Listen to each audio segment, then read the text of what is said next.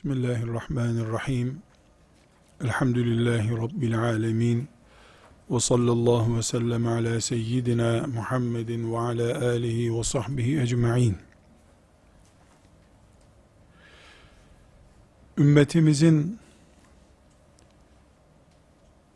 en büyük ümmet manasında Adem aleyhisselamdan itibaren tarihini son insana kadar ki devamını konuşmaya, anlamaya çalışıyoruz.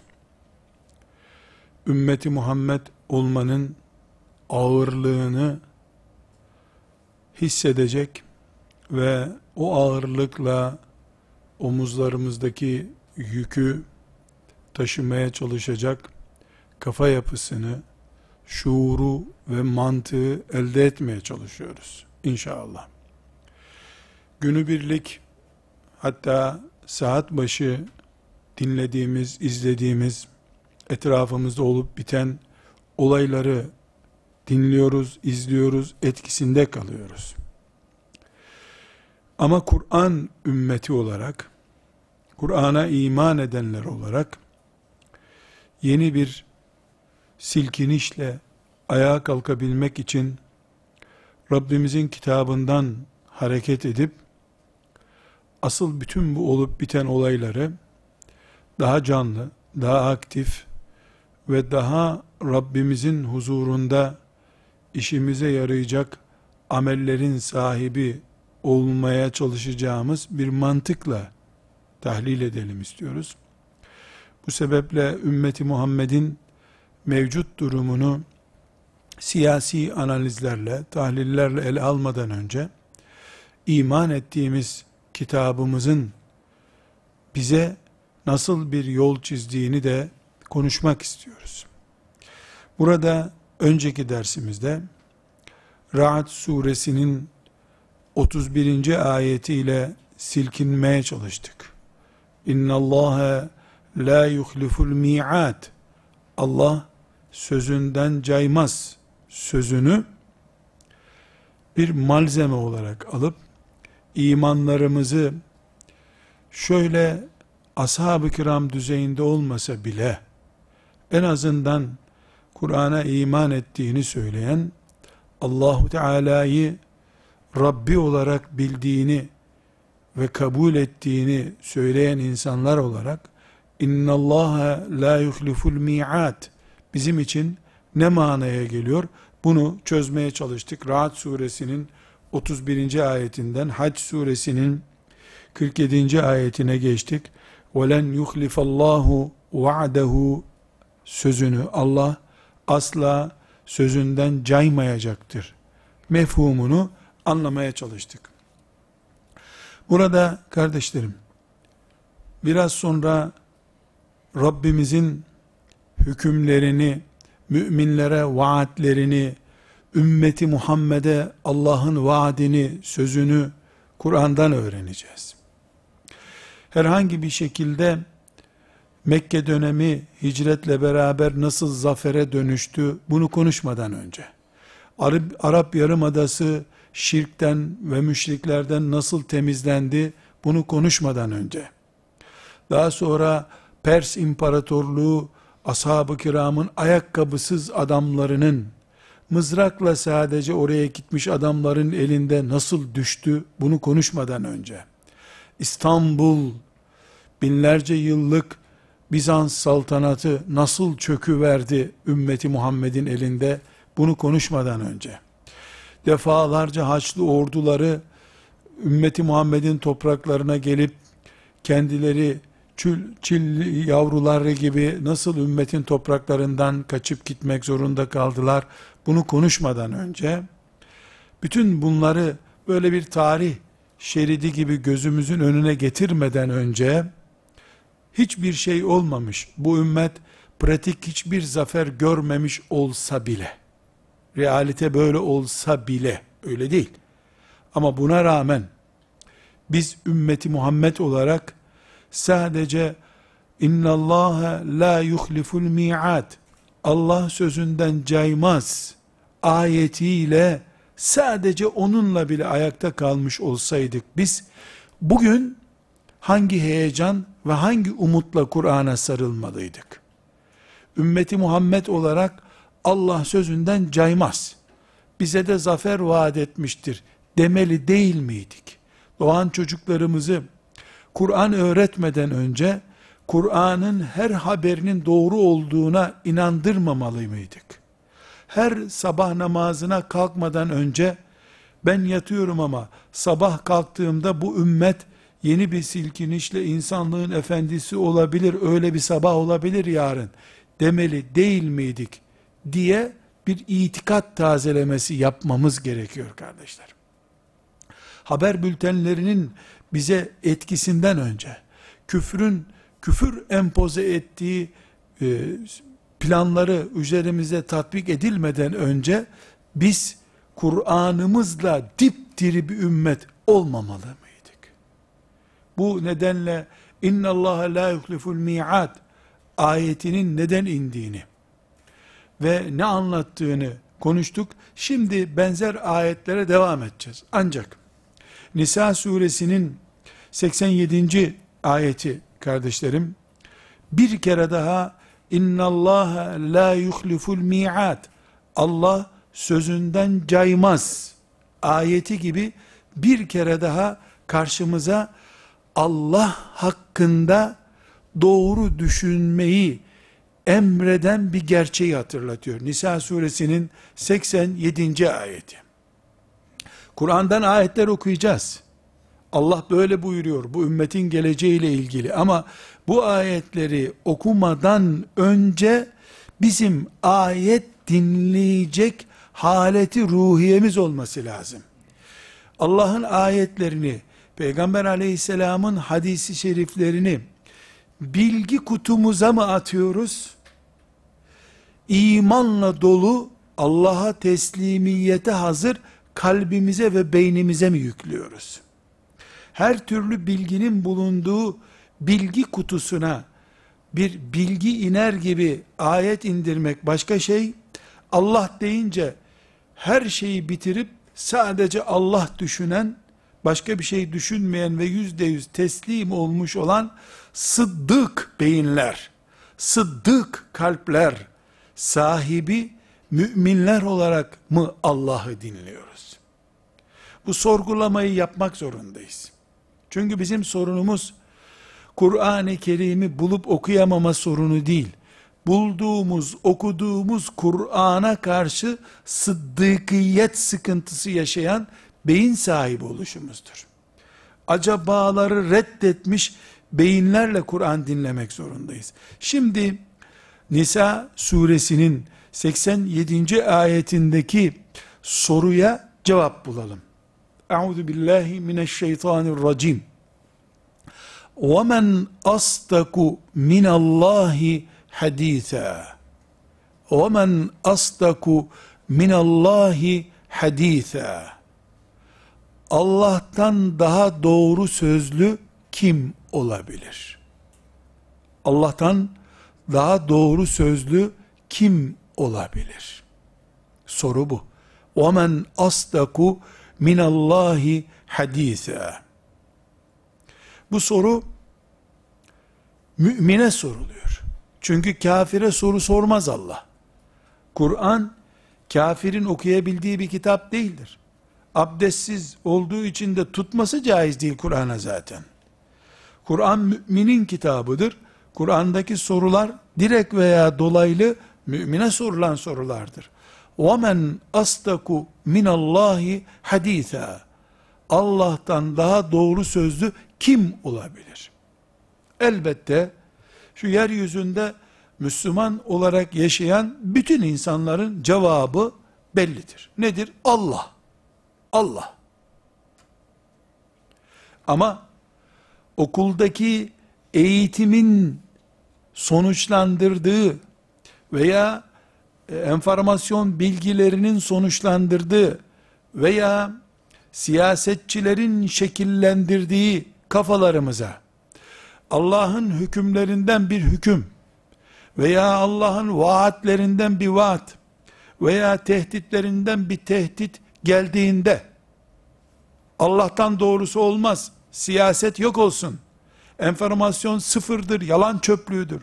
İnternet çöplüktür.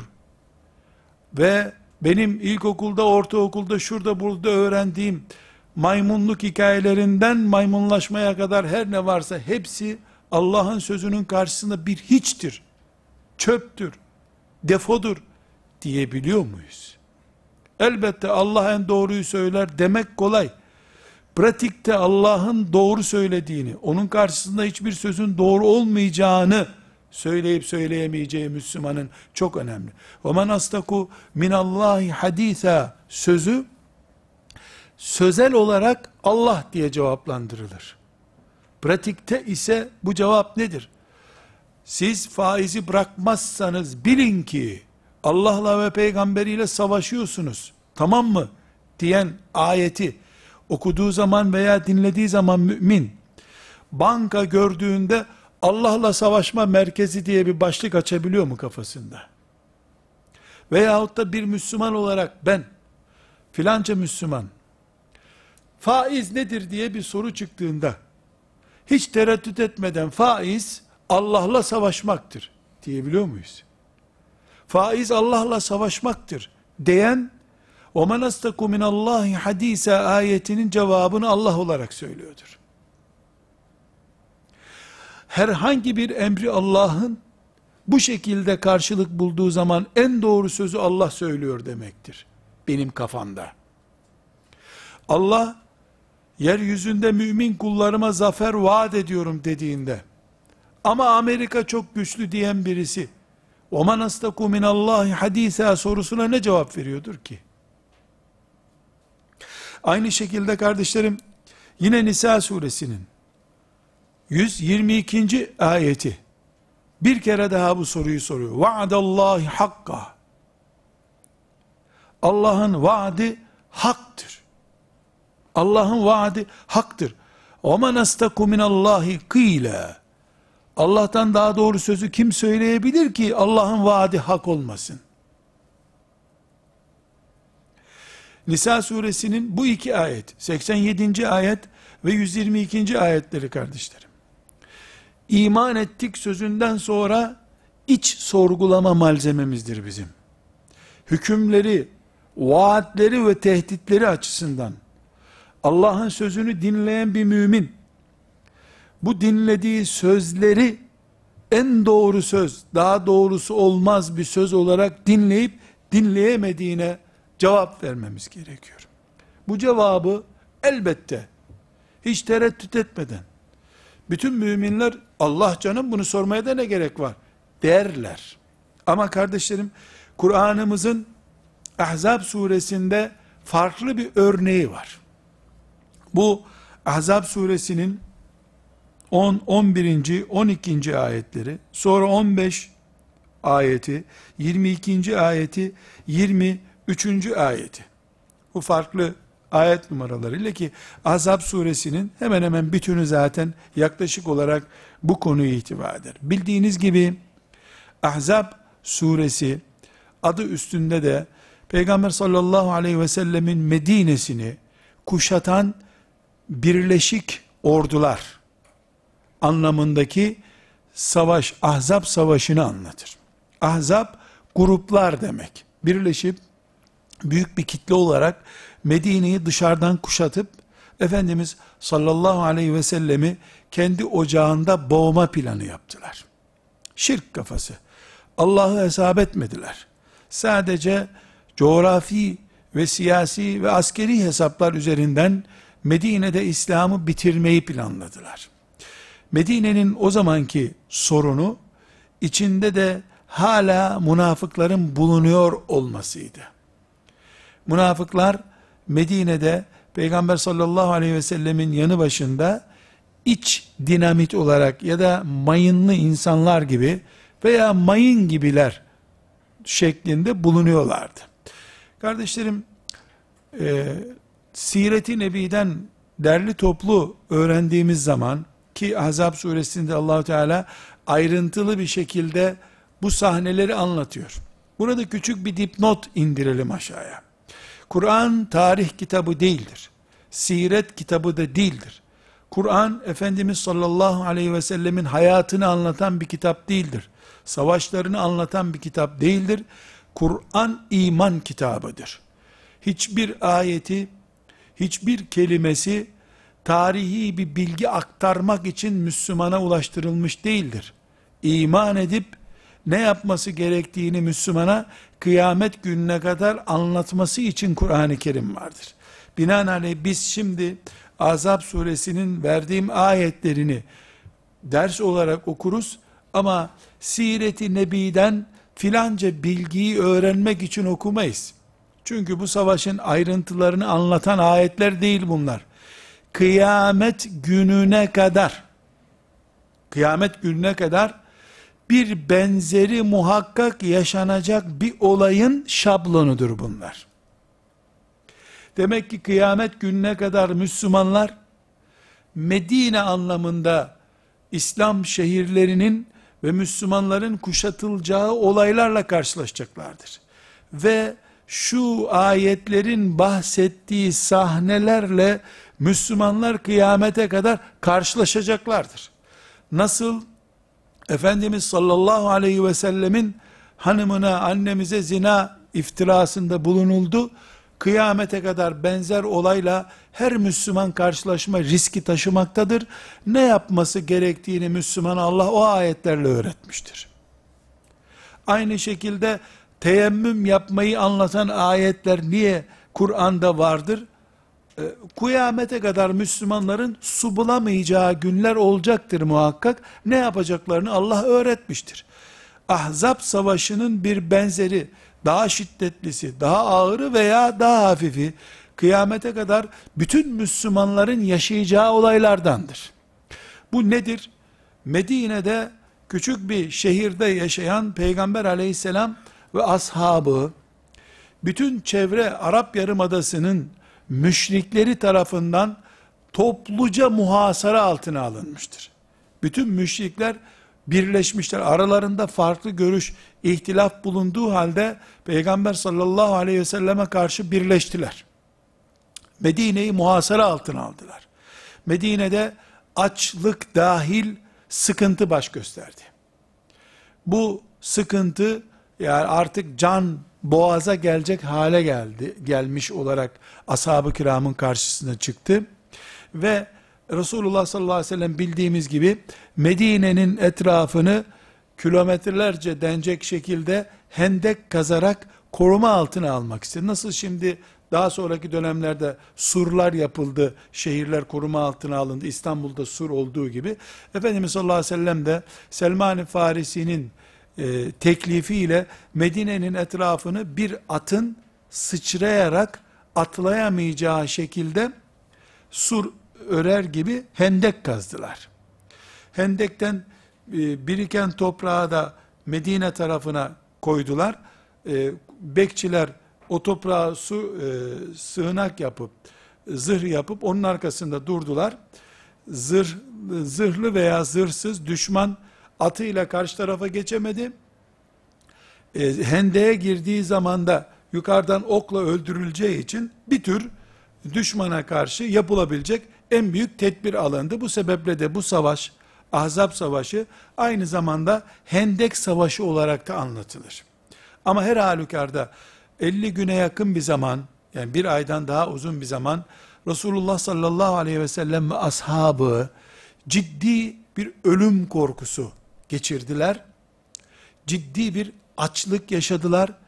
Ciddi bir şekilde İslam gel gitleri olan bir sancı yaşadı. Yani ölümcül riskler yaşadı. İslam ve Müslümanlar ve dolayısıyla Medine. Burada arkadaşlar savaşın ayrıntılarına girme ihtiyacı hissetmiyoruz. Ama Kur'an'ımız sözünü ettiğim ayetlerde yani 10. ayetten 22. ayete kadar Azap suresinde hem savaşın şiddetini anlatıyor. Hani yukarıdan böyle sel gibi inmişti müşrikler üzerinize diyor. Yukarıdan aşağıdan böyle sizi kuşatmışlardı. Can boğazınıza kadar gelmişti Allah Teala buyuruyor. Demek ki savaşın şiddetini Allah tarif ederken Azze ve Celle can boğazınıza gelmişti. Yani ölüm tehdidi sizi son noktaya kadar sıkıştırmıştı. Bu dönemde münafıklar hemen ailevi sorunlarını mazeret göstermeye başlayıp cepheden kaçmak istediler. Evde çok kritik durum var dediler. İşte kiminin hanımı hasta oldu hemen. Kiminin işte baldızı doğum yapacak. Herkesin her zaman rutin mazeretleri ortaya çıkıverdi. Biz sadece savaşın kritiğini öğrenmiyoruz. Kritik zamanlardaki kritik özürler hep ev, namus davası, doğum sancıları falan oluyormuş demek ki. Herkes hanımını bahane ederek cepheden kaçarmış. O zaman da böyleymiş usul demek ki. İnne buyutena avra. Evlerimizde yani özel mahrem sorunlar var ya Resulallah. Verip özür istemişler. Hep özür beyan etmişler. Evi mazeret etmek, daha önce hiç gitme ihtiyacı hissetmediği evi, cephede sıkışık durum olunca, e, evde sıkıntı var ya Resulallah deyip, Peygamber aleyhisselamı yok diyemeyeceği bir mazeretle, e, karşısına çıkıp, cepheden kaçmaya çalışmışlar. Her halükarda, bu pozisyonda, herkesin aç ve Kur'an'ın ifadesiyle canın boğaza geldiği, yani buradan sağ mı çıkacağız, ölümü çıkacağız, belli olmayan bir durumda, böyle bir durumda, Efendimiz sallallahu aleyhi ve sellem böyle bir sahnede, böyle bir sahnede, artık yani akşamı zor buluruz, sabahı zor buluruz. Müşrikler 10 bin kişi kadar kalabalık bir orduyla Medine'yi istila ettiklerinde, Medine'nin nüfusunun iki katından fazlalar. Asker sayısından değil, nüfusun iki katından fazlalar. Ordu olarak işgal edecekler Medine'yi. Can kalmayacağı ortada. E, hiçbir şeyin kalmayacağı, çoluk çocuk herkesin esir düşeceği zannedilen bir ortamda Resulullah sallallahu aleyhi ve sellem Kisra sarayının e, müminlerin eline geçtiğini görüyorum dedi. Onlar yahu şu düşman bizi öldürmez tamam kurtulacağız diye bir müjde bekliyorlar. Yani böyle bir müjde olsun. Tamam bugün yaşarız, ölmeyiz düzeyinde bir müjde bekliyorlar. Resulullah sallallahu aleyhi ve sellem binlerce yıllık geçmişi olan bir imparatorluk, Pers imparatorluğu bu ümmetin olacak diyor. Böyle bir müjde veriyor. Öbür taraftan Arap Yarımadası ile ilgili müjdeler veriyor. Onlar öleceğiz mi, ölmeyeceğiz mi? Bunu bir konuşalım diyorlar. Peygamber aleyhisselam efendimiz onlar Arap Yarımadası'nda Medine'de şöyle küçücük bir şehir bizim mi diye merak ediyorlar. Efendimiz sallallahu aleyhi ve sellem Asya kıtasını vaat ediyor onlara. İki imtihan var burada şimdi. Bir, öleceğiz diye tehdit altındaki bir şehir, bu bir imtihan. İkinci imtihan ne? Böyle bir sahneyi büyük bir zafer müjdesiyle imtihana dönüştüren Peygamber sallallahu aleyhi ve sellem. Çünkü ölüm beklerken başkasının üzerinden zafer müjdesi alıp tamam demek ikinci büyük imtihan. Bu imtihanı münafıklar çok perişan bir şekilde bitirdiler. Ya burada ölüyoruz biz, öleceğiz. Muhammed'in konuştuğu şeylere bak dediler. Ayetlerde arkadaşlar çok enteresan, hassas ifadeler var. Şimdi o ifadelere girip oradaki belagatı, Kur'an-ı Kerim'in onları tasvir eden o olağanüstü denecek mucizevi ifadelerine girmek istemiyorum. Ama iki Efendimiz sallallahu aleyhi ve sellemin bu e, Bizans'ın surlarını, İstanbul'un fethini e, veya e, Pers İmparatorluğu'nun fethini ve ümmeti Muhammed'in zenginlik, servet sahibi olacağına dair müjdelerini yorumlayan iki grup var. Bir münafıklar yorumluyorlar. Karnı açın söylediği sözlere bak demeye getiriyorlar. Bir de müminlerin cevabını Allah veriyor. وَلَمَّا رَأَى الْمُؤْمِنُونَ الْأَحْزَابَ قالوا هذا ما وعدنا الله ورسوله قالوا هذا ما وعدنا الله ورسوله وصدق الله ورسوله Ne diyorlar? Allah bize şu müşrikler büyük orduyla e, Medine'yi yıkmak için gelmişler. Allah'ın bize sözünü ettiği şeydir bu diyorlar. O sadakallahu ve Resulü. Allah ne dediyse, peygamberi ne dediyse o doğrudur. Münafıklar ne diyorlar? Biz burada ölüm, ölümden korkuyoruz, bize ne vaat ediyor peygamber diyorlar. Müminler ne diyorlar? Allah bize söylemişti zaten. Bedava cennet vaat etmemişti Allah bize.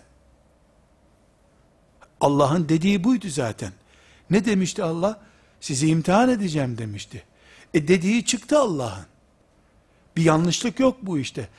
Dediler müminler diyor. Böyle olunca da minel müminine ricalun sadaku ma ahadullah aleyh. 22. ayet bu sefer. E, bu tip müminler yani bu imtihanı kazananlar erkek müminler olarak Allah'a verdikleri sözde durdular. Demek ki bu imtihanı kaybedecek olsaydı bir kısım müminler onlar da münafıklar gibi sayılacaklardı. Kardeşlerim şimdi haber bültenleri üzerinden ümmeti Muhammed'in geçmişini ve geleceğini anlamaya çalışırsak eğer ölümlerden ölüm beğenmekten başka alternatifimiz yok demektir. Ama Allah'ın vaadi üzerinden Asya'da, Kuzey Asya'da, Güney Asya'da, Arap Yarımadası'nda, Anadolu'da, dünyanın Müslümanların yaşadığı her yerinde, ümmeti Muhammed'in mevcut pozisyonunu, eğer Allah'ın kitabına göre değerlendireceksek, söylenecek ilk söz nedir? Ma vaadenallahu ve Resulü. Hada ma vaadenallahu ve Resulü. Allah'ın bize verdiği söz budu. Allah bize yanlış bir şey söylemedi. Allah bize güllük, gülistanlık bir hayat mı vaat etti? Dedi mi Allah bir gün iman ettikten sonra sizin artık e, kimse üzerinize dokunamaz, her şey keyfinizdeki gibi olacak, hayal ettiğiniz gibi yaşayacaksınız demedi ki Allah. Tam aksine, daha sonra göreceğiz Ankebut suresinde, madem iman ettiniz buyurun teste diyecek Allah. İman ettiyseniz, sizden önce iman edenlere yaptığımız gibi, size de test yapacağız. İmanınızın gerçekçi olup olmadığını. Ashab-ı kiram, müminleri, Allah onlardan razı olsun, Azap savaşındaki bu ağır sahneyi görünce, ha Allah'ın bahsettiği müminlik imtihanındayız demek ki dediler. Haza ma vaadenallahu ve Resulü. Münafıklar ne dediler? O hem iman ettik Muhammed'e hem başımıza gelenlere bak dediler. Kardeşlerim, bugün ve yarın, kıyamet gününe kadar, ashab-ı kiramdan, daha iyi mümin kulları olmayacak Allah'ın. Ashab-ı kiramdan daha kolay imtihan da hiç kimse görmeyecektir bu dünyada. Aksi takdirde Allahu Teala ashab-ı kirama hak etmedikleri kadar çok fazla eziyet etmiş olur. Allah kimseye eziyet etmez. Hem en iyi mümin olacak ashab-ı kiram, hem herhangi bir asırdaki müminden daha fazla eziyet çekmiş olacaklar. Bu adaletsizlik olur. Bu Allah'ın yapacağı iş değildir. Müminler kıyamet gününe kadar her türlü imtihana hazır olacaklar. Hendek, ahzap muhasarası gibi muhasarayı hissediyor olacaklar ve o akşam Allah müminlerin ağzından çıkan sözü meleklere kaydettirecek. İslam'a ölümlerden ölüm beğenenlerle bütün bu olumsuz sahnelere rağmen gelecek İslam'ındır. İstikbalde İslam'dan başka gür ses hiç kimsenin olmayacaktır. Hayat benim yaşadığım 50 seneden ibaret değil. Hayat, yeryüzünde Allah'ın takdir ettiği son güne kadar olan binlerce senedir. Dolayısıyla zaferler ve mağlubiyetler, benim hayatımdaki 3 sene, 10 sene, 20 sene göreye değildir. Hayat, Allah'ın yeryüzünde hayatı var ettiği takvimin bütününe göre değerlendirilen şeydir. Hilafetin kaldırıldığı, kaldırıldığı zannedildiği, Fin- 1900 filancadan 2000 filancaya kadar gelen zamandan ibaret değil ki dünya. 100 senedir yeryüzünde hep Müslümanlar zulüm görüyor diyelim. Hayatı bana göre, benim kurduğum devlete göre, benim kurduğum sitedeki hayat standartlarına göre değerlendirdiğimden dolayı bu sıkıntıyı yaşıyorum.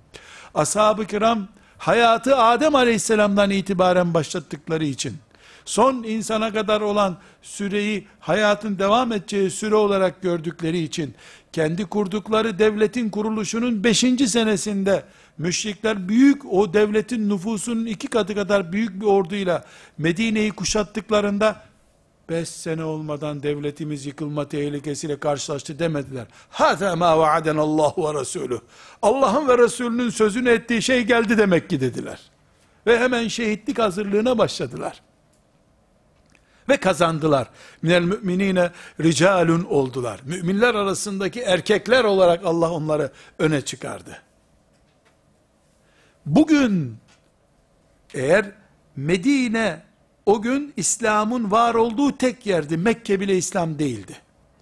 Bugün İslam Medine'nin şubeleri olarak Afganistan, İran, Hindistan, Irak, Yemen, Türkiye vesaire Makedonya İslam bir tür Medine'dir hala. Bütün Müslümanların yaşadığı topraklar akşamdan sabaha kadar top sesleriyle dövülüyorsa, uçaklardan bombalarla tehdit ediliyorsa, insanlar camını açtığında hep bomba sesi veya bomba haberi izliyorlarsa, bu küçük bir Medine'nin üç kıtaya yayılmış şeklinin yani filmin büyümüş, daha büyük bir sahnede seyredilebilen şekli demektir. Hoca efendiler, yazarlar, çizerler, öğretmenler, muallimler, çocuklarının karşısında olayları yorumlayan anneler, babalar, hâzâ mâ va'adanallahu ve rasûlüh. Bu Allah'ın ve peygamberinin bize vaat ettiği sahneydi. Sabrımızı imtihan edecek Allah, bu e, enformasyon kirliliğine karşı, e, bu bütün rezilliklere karşı imanımızla ayakta durup duramayacağımızı görmek istiyor Allah deyip demeyeceklerinin imtihanıdır bu. Bugünkü yaşanan sahne eğer Medine'de 3 bin 5 bin nüfuslu ashab-ı kiramın 10 bin kişilik bir orduyla kuşatıldığı Ahzab savaşını bugüne uyarladığımızda İslam toprağı şu kadar milyonmuş vesaireymişe vazgeçip İslam toprağının, İslam nüfusunun tamamından daha fazlası kuşatılmış bir top, durumda ise eğer bugün Müslümanlar olarak ya münafıklar gibi nedir bu çektiğimiz ya görmüyor musun? Müslüman Müslümanı kesiyor. Müslümanlar şurada kuşatıldı. Onlar da zaten taviz verdi. Bak şuna bak şuna bak şuna diyecek yerde hâzâ mâ vaadenallahu ve rasûluh Allah'ın ve Resulünün tam anlattığıyla karşılaştık derlerse minel müminine ricalun sadaku ma ahadullah aleyh cinsinden olacaklar. Tam Allah'ın dediği karşımıza çıktı diyen erkek mümin olacaklar. Başörtülü hanımefendi de olsa, sakallı hacı efendi de olsa ya da Kur'an ne anlatıyor, hadisler ne anlatıyor, güya Roma'yı fethedecektik, kendi tükürüğümüzle kendimizi boğuyoruz diyen güya öz verili bir muhasebe yapan kimseler de Muhammed bize ne anlatıyor? Karnımız aç bizim diyen münafıkların peşinden gidecekler. Bunu münafıktırlar anlamında söylemiyorum. Hiçbir mümine münafık deme hakkı yoktur kimsenin. Ama münafıklık hasletleri müminde de bulunabilir. O sebeple ya Hendek Savaşı'nı o günün konusu zannedip Muhammed karnımız açken bize ne anlatıyor diyenler gibi değerlendirecekler. Ya da Adem aleyhisselamdan son insana kadar bütün insanlığı görebilecek bir kuş bakışı kabiliyetine sahip erkek sahabiler gibi delikanlı sahabiler gibi bakacak. Bu nedir be? Nedir bu be? Allah'ın mülkünde nedir bu saldırılar? Bir hiçtir. Sadece yaz günü sinekler çok geldiği için burayı işgal etmiş diyoruz. Hayır. Bu sinek vızırtısı bile değil Allah'ın hükmünde, Allah'ın mülkünde, Allah'ın iradesinde, Allah'ın dediği olacaktır. Çünkü oman astaku minallahi hadisa demişti Kur'an bize. O ve men astaku minallahi hadisa suresinde Ahzab'la ilgili şey işte. Ya Allah hiçbir şekilde daha doğrusu söylenem, söylenemeyecek sözleri söylüyor. Ya da şey Allah doğru söylüyor ama e bu olayları da nasıl yorumlayacaksın kardeş diye güya çok ciddi bir öz veri yapacaksın veya mayalayacaksın. Ne edeceksen et. Her halükarda bugün müminler Ahzab savaşını yorumlayan münafıklar gibi veya Ahzab savaşında helal be Allah'ın vaat ettiği imtihanla karşılaştık işte ispat günü müminliğimin diyen müminler gibi olacaklar. Ya da hiçbir şey düşünmeyen cami direği gibi olacaklar. O mümkün değil. Çünkü hiçbir şey düşünmeyen adam bırakmadılar. Herkesi kendi gibi düşünmeye zorladılar. Ortada düşünen, hiçbir şey düşünemeyen tarzda insan ne yazık ki yok. Keşke öyle kalabilseydi diyesi geliyor insanın. Kardeşlerim, işte bu Ahzab suresi bir mihenk oluyor bizim için. Bu tarzda düşünüp düşünemediğimizi ölçmeye çalışıyoruz. Şimdi burada bu yani ya o zamanın münafıkları gibi ya da o zamanın mümin muvahhidleri gibi düşüneceğiz diyoruz ya. Bu düşünceyi arkadaşlar biz e, birkaç ayetle belgeleyelim. Ya da şöyle diyelim, olayları anlayabilmek için her taraftan kuşatılmış, yukarıdan bombalanan, e, içeriden tahribata uğramış, can güvenliği olmayan, hatta ahlak ve iffet güvenliği kalmamış ümmeti Muhammed'in genel durumunu anlamak için önce Allahu Teala'nın kaç numara gözlük kullanmamız gerektiğine dair ayetlerine dikkat etmemiz lazım. Çünkü sorun 3 numara göze 6 numara veya 1 numara gözlük takınca yanlış oluyor. Kur'an'a iman etmiş adam gazete kafasıyla düşünüyor. Peygamber aleyhisselama iman ediyor ama internet bilgi kaynağı adamın. Önce Kur'an-ı Kerim'in kaynak olduğu, Kur'an-ı Kerim'den etkilenerek düşünüyor olmamız gereken beş temel ilkeyi konuşalım. Bu beş temel ilkeyi konuştuk mu, biiznillahü teala, niye ashab-ı kiram, e, Allah'ın vaat ettiği şeyle karşılaştık biz, sakıncası yok, devam dediler de, münafıklar, ne bu ya, karnımız aç burada, bize vaat edilen şeye bak, dediler, bunu anlamış olacağız.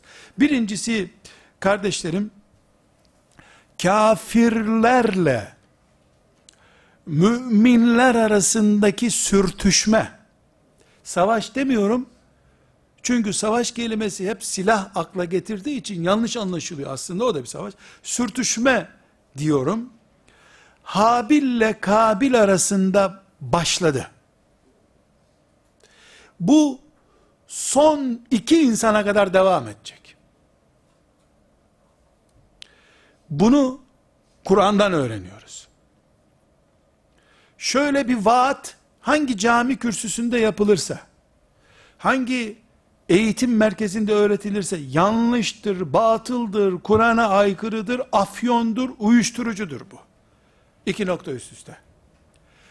Huzur içinde, barış ortamında ve birbirimize dokunmadan diyalog çerçevesinde yaşayacağız sözü batıldır, sahtedir, afyondur. Bu gündüzle geceyi barıştırdık. Artık geceler üzülmeyecek, gündüzler üzülmeyecek. Hem gündüz hem gece aynı anda yaşayacağız demek gibidir. Sıcakla soğuğu barıştırdık. Ne sıcak ne soğuk. Yok dünyada artık demek gibidir. Buzulları eritirsin. O zaman sahildeki bütün evleri su basar. Buz da gerekli, ateş de gerekli bu dünyada. Gecesi olmayan gündüz zulümdür. Gündüzü gelmeyen gece haraptır. Bu yeryüzü müminlerle kafirlerin beraber yaşamasını görmesi için Allah'ın ayaktadır. Eğer bir gün sadece müminler olacaksa veya sadece kafirler olacaksa o gün Allah yeryüzünü kaldıracak demektir. Birinci Kur'an kanunu bu. Bu kanunu nereden çıkardım? Bakara suresinin 217. ayetinden çıkardım. Ne buyuruyor Allah? وَلَا يَزَالُونَ يُقَاتِلُونَكُمْ حَتَّى يَرُدُّوكُمْ عَنْ دِينِكُمْ اِنْ اسْتَطَاعُوا وَلَا يَزَالُونَكُمْ يُقَاتِلُونَكُمْ Onlar sizinle savaşmaya devam edecekler. Hatta yeruddukum an dinikum in istata'u. Güçleri yetip sizi dininizden koparıncaya kadar savaşmaya devam edecekler onlar. Ve la yezalune istimrariyet gösteriyor. Süreklilik gösteren bir. Bunu kafirler yapacaklar. Hiçbir zaman kafirler Müslümanlarla savaşmayalım demezler, demeyeceklerdir. Müslümanlarla savaşamayız diyeceklerdir. Savaşamayız derler. Yani pes ederse senin zaaf gününü bekleyerek susabilir. Seninle uğraşmaya, mümin olarak seni ezmeye fırsat bulduğu hiçbir zaman kafir sinmeyecektir ve la yezalun yukatilunukum hatta yeruddukum an dinikum in istata'u. Bu yeryüzünde Allah'ın koyduğu kanundur. Dolayısıyla biz gözlük numaramızı belirliyoruz o olayları anlamak için. Kur'an ayeti dinlemek için. Vaadallahi la yuhlifullahul mi'at ayetini anlamak için. Gözlük numarası belirliyor. Bu numaranın bir, birinci ölçüsü budur. Yeryüzünde kafirlerle müminler arasında hiçbir zaman ılıman, sütlü, tatlı, herkesin diniyle meşgul olduğu, kiliselerde çan çalıyor, havralarda kendi kendilerine kaval çalıyorlar, Müslümanlar da ezanlarını okuyorlar. Böyle şeyler filmlerde olur. Realitede olmaz. Nerede olur bir de? Senin Müslümanlığınla eğlenmek için aç burada bir mescit zararı yok seni bir göreyim ne yapıyorsun burada der kafir. Eğlenmek için seni kontrol etmek için yapar yapacaksa. Bunu hayal eden Allah'ı tanımıyor, Kur'an'ı tanımıyordur. Ama burada da bir küçük dipnot açalım. Bu ayet müminleri bulduğunuz gavurlarla hep uğraşın, düşman diye adamların ciğerlerini sökün diye teşvik etmiyor. Bil nasıl bir dünyada yaşıyorsun demek istiyor. Yoksa cihadın, kafirlerle sürtüşmenin kendi içinde bir fıkı var, temel ilkeleri var. Kafirin ruhu budur. Kafir seni güçsüz bulmaya görsün. Onun için Tevbe suresinde, Enfal suresinde allah Teala sürekli güçlü olmayı emrediyor kullarına. Eğer kafir şımar, şımarıyorsa sen zayıf olduğun için şımarıyordur. Kafir şımarmasın, yerinde dursun istiyorsan senin güçlü olman lazım. Seni zayıf gördükçe senin zafiyetin onun güçlenme nedenidir. Onun zulmü senin mazlum tipli olmandan kaynaklanır. Birinci kanun bu. وَلَا يَزَالُونَ يُقَاتِلُونَكُمْ حَتَّى يَرُدُّوكُمْ عَنْ دِينِكُمْ اِنْ اسْتَطَاعُوا Bu ayet arkadaşlar, şurası değişik, bu anlama geliyor diyecek hiçbir şey yok bu ayette. Çok açık ve seçik. Acaba ne demek istiyordu Allah demeye mecal bırakacak bir kapalı tarafı yoktur. Peki iki,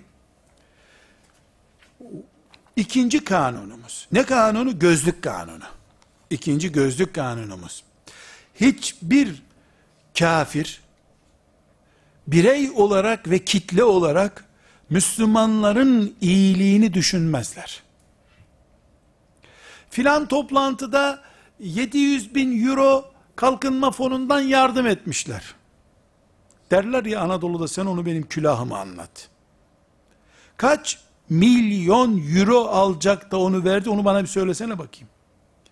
E bizim orada bir dernek var köy derneği 10 bin euro ona yardım etmişler. Çok güzel. Sen afiyetle ye o parayı. Tamam mı? Sonra karşılığında kaç bin genç kız kısır kaldı onu da bana bir anlat bakayım. Neyin karşılığında? Genç kızları kısır bırakma karşılığında mı bunu veriyor sana? Hangi rezalete, hangi insanlık geniyle oynamaya karşılık onu veriyor? Yo bizim oradaki işte filanca bitki türünü korumak için 10 bin euro yardım yaptılar. Ama o bitki Anadolu bitkisi olduğu halde onun genleriyle ilgili çalışmaları niye Londra'da yaptılar? Islah çalışmasını niye İstanbul'daki bir laboratuvarda yaptırmadı sana? O bilgi, bitkiyi 5 sene sen köydeki bahçeye diktiğini zannettin. Bitkinin soyu olduğu gibi o tarafa taşındı. Bunu anlamadın bile sen. Kafir, mümine hayır sevmez. Birey olarak da kitle olarak da. Mümini birey olarak da sevmezler, kitle olarak da sevmezler. Müminler toplu olarak da sevmezler. Bir tek kafir de müminleri sevmez. Bütün kafirler de müminlere düşmandır. Öyle diyorsun ama filanca bilmem ne oğlu ne dedi ki Osmanlı'daki hayır, adalete hayranım dedi. Ne yapayım? Sen de ona hayran ol o zaman. Madem o, o Osmanlı'ya hayran. Bu sözleri hep tarih kitaplarında söylediler. Napolyon İslam toprağına gitmek için karargah kurduğu zaman karşısına çıkıp birisi ne yapıyorsun o adamlar adil sultandırlar dedi mi hiç kimse? İngiltere'de Lordlar Kamerası'nda çıkıp birisi, kardeşim Osmanlılar şöyle faziletli insanlardırlar dediğini duyduk mu hiç? Bu sözleri hep edebiyat gecelerinde söylediler. İş işten geçtikten sonra söylediler. Ne için söylediklerine girmeye gerek yok ama tahril edeceğiz onların bu sözlerini. Bir ders de yapacağız. Kafir Müslümanı över mi? Osmanlı'yı övmüş. Hayran oldum Endülüs'teki medeniyetlerine demiş. Engizisyonu ayıplarken göreyim bir seni. Benim güzelliğime hayran oldun, o güzelliği imha eden Engizisyon mahkemelerine karşı niye ses çıkarmıyorsun? Niye İspanyollar yargılansın, astıkları, kestikleri Müslümanlara karşı demiyorsun? On binlerce Müslümanı akşamdan sabaha kestiler, fırınlarda ekmek pişirmek için kömür gibi kullandılar. Bunları niye konuşmuyorsun? Hayır, hayır. Burada biz Allah'a iman ediyoruz. Bakara suresinin 105. ayetinde Rabbim kanununu koymuştur. 5 gözlük numarası dağıtıyoruz burada. Birincisi dedik ki bu sürtüşme kıyamete kadardır. Günün birinde geçmeyecek. İkincisi birey ve kitle olarak kafirler müminleri sevmezler. Sever görünür güçlüysen, paran varsa, petrolün varsa. Rabbim ne buyuruyor Bakara suresinin 105. ayetinde ma yeveddullezine keferu min ehlil kitabi velel müşrikine ehli kitaptan olan kafirler veya müşrikler asla istemezler en yunezzele aleykum min hayrin min rabbikum Rabbinizden size bir iyilik gelmesini hiç istemezler. Allah böyle diyor. Ne dininize girerler, ne de sizin bir birikiminiz olsun isterler. Buna asla razı olmazlar.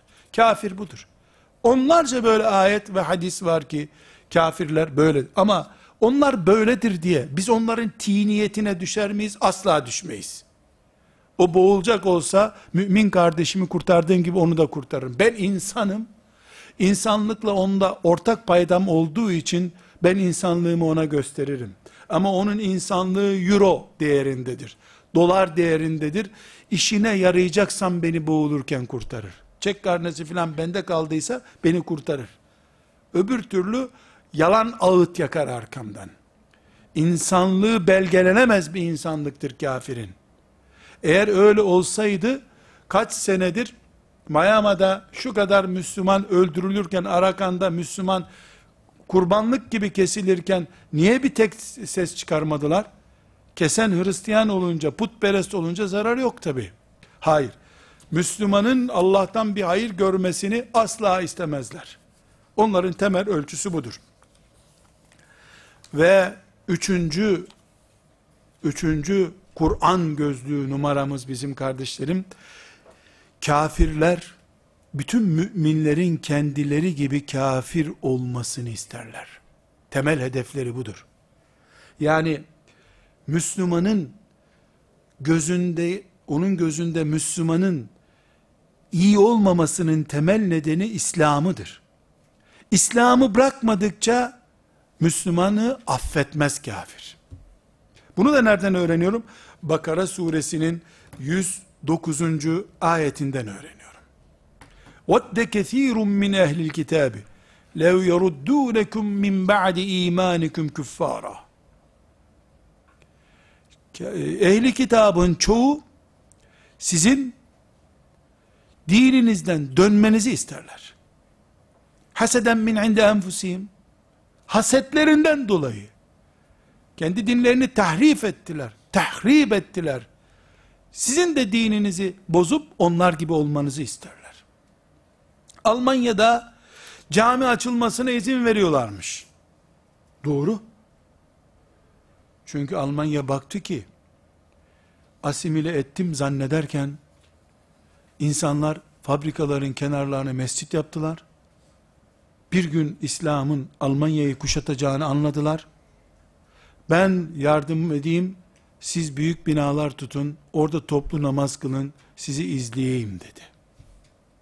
Camiye izin vermedi. Cami ile kontrol edebileceğini anladı.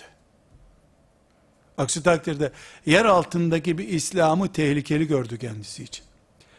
Eğer eğer böyle değil de Almanya ve Avrupa samimi olsaydı İslam ne istiyorsa yapın derdi. Burada ayrıntılarına gireceğiz. Batı ne kadar İslam'a müsamahakar? 5-6 ders bunu inceleyeceğiz. Batı samimi mi? Tarih boyunca, boyunca samimi oldu mu? Kendi dinine bile. Samimi oldu mu? Şimdi samimi mi? İnsanlıkta ve İslamlıkta ne kadar samimi batı? Bunu konuşacağız. Belgeleyeceğiz inşallah. Şimdi sadece gözlük numaralarımızı tespit ediyoruz biz. Üç numaralı gözlükte ne dedik? İslam'ından vazgeçmedikçe bir Müslümanı hiçbir şekilde beğenmez Hristiyan. İşte filancalar e, çok memnunlar. Özellikle de Hristiyanlar sıcak bakıyorlar. İşte komünistler kötü bakıyor. Yanlış. Komünisi ile Hristiyanının bir farkı yoktur. Peki çok memnunuz diyorlar. Eğer Müslümandan memnunsalar, dört numaralı gözlüğümüzü kullanıyoruz. Müslümandan memnunsalar, Müslümanlığında sorun olduğu içindir. Onların karakterine uygun bir Müslümanlık yaşadığı içindir. Veya bunu politikalarından dolayı yapıyorlardır. İslam'ı övdü filanca. Yanlış. Övmez. وَلَنْ تَرْضَى عَنْكَ الْيَهُودُ وَلَا النَّصَارَى حَتَّى تَتَّبِعَ مِلَّتَهُمْ Sen onların peşinden gitmedikçe senden hiçbir Yahudi ve hiçbir Hristiyan memnun olmazlar Allah buyuruyor. Bakara suresinin 120. ayeti. Kanun kesin. Hiçbir şekilde Allahu Teala onlardan razı değil, onlar Allah'tan razı değil. Yani onlar Allah'ı sevmiyorlar, Allah onları sevmiyor. Durum böyle ise eğer, neden Allah'ın sevdiği ve onların da Allah'ı sevdiği insanları beğensinler ki? Bu Hristiyan olmalarına, Yahudi olmalarına mantık olarak ters düşer zaten. Kendilerini inkar etmiş olurlar. Yahudiliklerini, Hristiyanlıklarını inkar etmiş olurlar. Böyle bir şey yaparlarsa. Uyduruk da olsa güya bir dinleri var. O dinlerini tepelemiş olurlar eğer Allah'ın razı olduğu kuldan razı olurlarsa. Kardeşlerim, beş numaralı gözlüğümüze gelince, beş numaralı gözlüğümüze, Rabbimiz, Maide suresinin 54, 55, 56, 57. ayetlerinde bu ilk dört kural söyledik ya, yani kafirler şöyle şöyledirler Müslümanlara karşı dedik. Onların karşı cephesinde kim durursa bunlar benim adamım diyor Allah. Bu ayetlerde de bunu açıklıyor. Ya eyyühellezine amenu men yertedde minkum an dinihi fesevfe ye'tillahu bi kavmin yuhibbuhum ve yuhibbunehu ezilletin alel mu'minin aizzetin alel kafirin yücahidune fi sebilillah ve la yehafune levmete laim diye özelliklerini sayıyor. Burada kardeşlerim yedi özellik sahibi kitle şu kafirlerin sevmediği kitledir. Kimde bu yedi özellik varsa elhamdülillah min muvahhidim diye kafasını kaldırsın, göklerde arşın etrafında arşı taşıyan melekleri seyrediyor gibi mutlu hissetsin kendisini. Bu özelliklerden birisinde sorun varsa düzeltme hamlesi başlatsın. İki, bu özelliği, bu Maide suresinin 54 ve 57. ayetleri arası oturup her hafta bir kere ders olarak okumamız gereken ve hedef levhamız diye evimize asmamız gereken şey. İki, bir vakıf, bir dernek, bir tarikat, bir cemaat, bu yedi madde üzerinden kan tahlili yaptırmalıdır. Ne kadar İslamiyiz? Levhalarımızın İslami olmasının ne kadar manası var, ne kadar yok? Bu yedi anlam üzerinden çıkarılabilir. Eğer biz müminler olarak bu yedi şey üzerinde yaptığımız testler olumlu sonuç veriyorsa ama Allah ile baş başa kaldığımız bir yerde. Şimdi bunları sayacağım. Herhalde Allah'ın izniyle otomatik bize anlatıyor ayet zannederiz. Bunu bir de Rabbimizle baş başa kaldığımız, kimsenin olmadığı, kameraların olmadığı, birbirimizi dikizlemediğimiz yerlerde acaba diyelim vakıf başkanları, dernek başkanları, cemaat başkanları, 50 kişiyle 100 kişiyle ders halkası oluşturanlar, tarikat halifesi olup bir hizmet yapanlar, kendimize mi hizmet ediyoruz? Rabbimizin bu küfür ordusuna karşı Allah ne vaat ettiyse haktır. Resulullah bizi kandırmadı. Zaten böyle demişti Resulullah diyecek ordu. Veya üçüncü paragraf dünya yanıp kavrulsa bile Allah'la beraber olmaktan haz duyan müminlerin yedi özelliği. Daha sonra başka özellikler de sayacak Allah bize. Ama bu müminleri Rablerinden koparma hamlesine karşı mümin kim? Kim ayakta durabilir? Onu anlatıyor allah Teala. Dinleyelim arkadaşlar. Birincisi, Allah onları sever. İkincisi de, Allah'ın onları sevdiğini, onlar da Allah'ı severek ispat ederler. E zaten herkes Allah'ı seviyor, öyle değil. Allah'tan gelene razı olarak, kaderine teslim olarak, cennetini umut ederek, verdiği her şeye razı olarak Allah'ı sevdiğini ispat ederler. İki. Üç, Allah yolunda cihat halindedirler. Cihat neyi gerektiriyorsa. Dört, Allah'tan başkasını dert etmezler kendilerine. La yehafune levmete laim. Ne derler diye bir dertleri yoktur. Ayıpmış, kayıpmış diye bir dertleri yoktur. Dertleri Allah'tır. Şeriata uygun mu? Ona bakarlar. Ve altıncısı Allah'ın dostudurlar. Ve bu dostluk çerçevesinde dostluk oluştururlar. Yani madem biz Allah'ın dostuyuz, dostlarımız da Allah'ın dostlarından oluşur derler. Yedincisi, en son onların galip geleceğine iman etmişlerdir.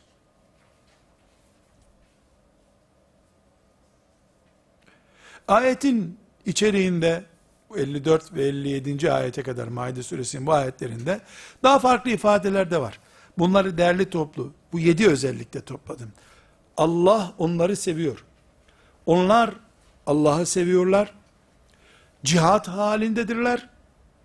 Allah'tan başka dert ettikleri kimseleri yoktur. Kimin ne diyeceğini önem, önemsemezler.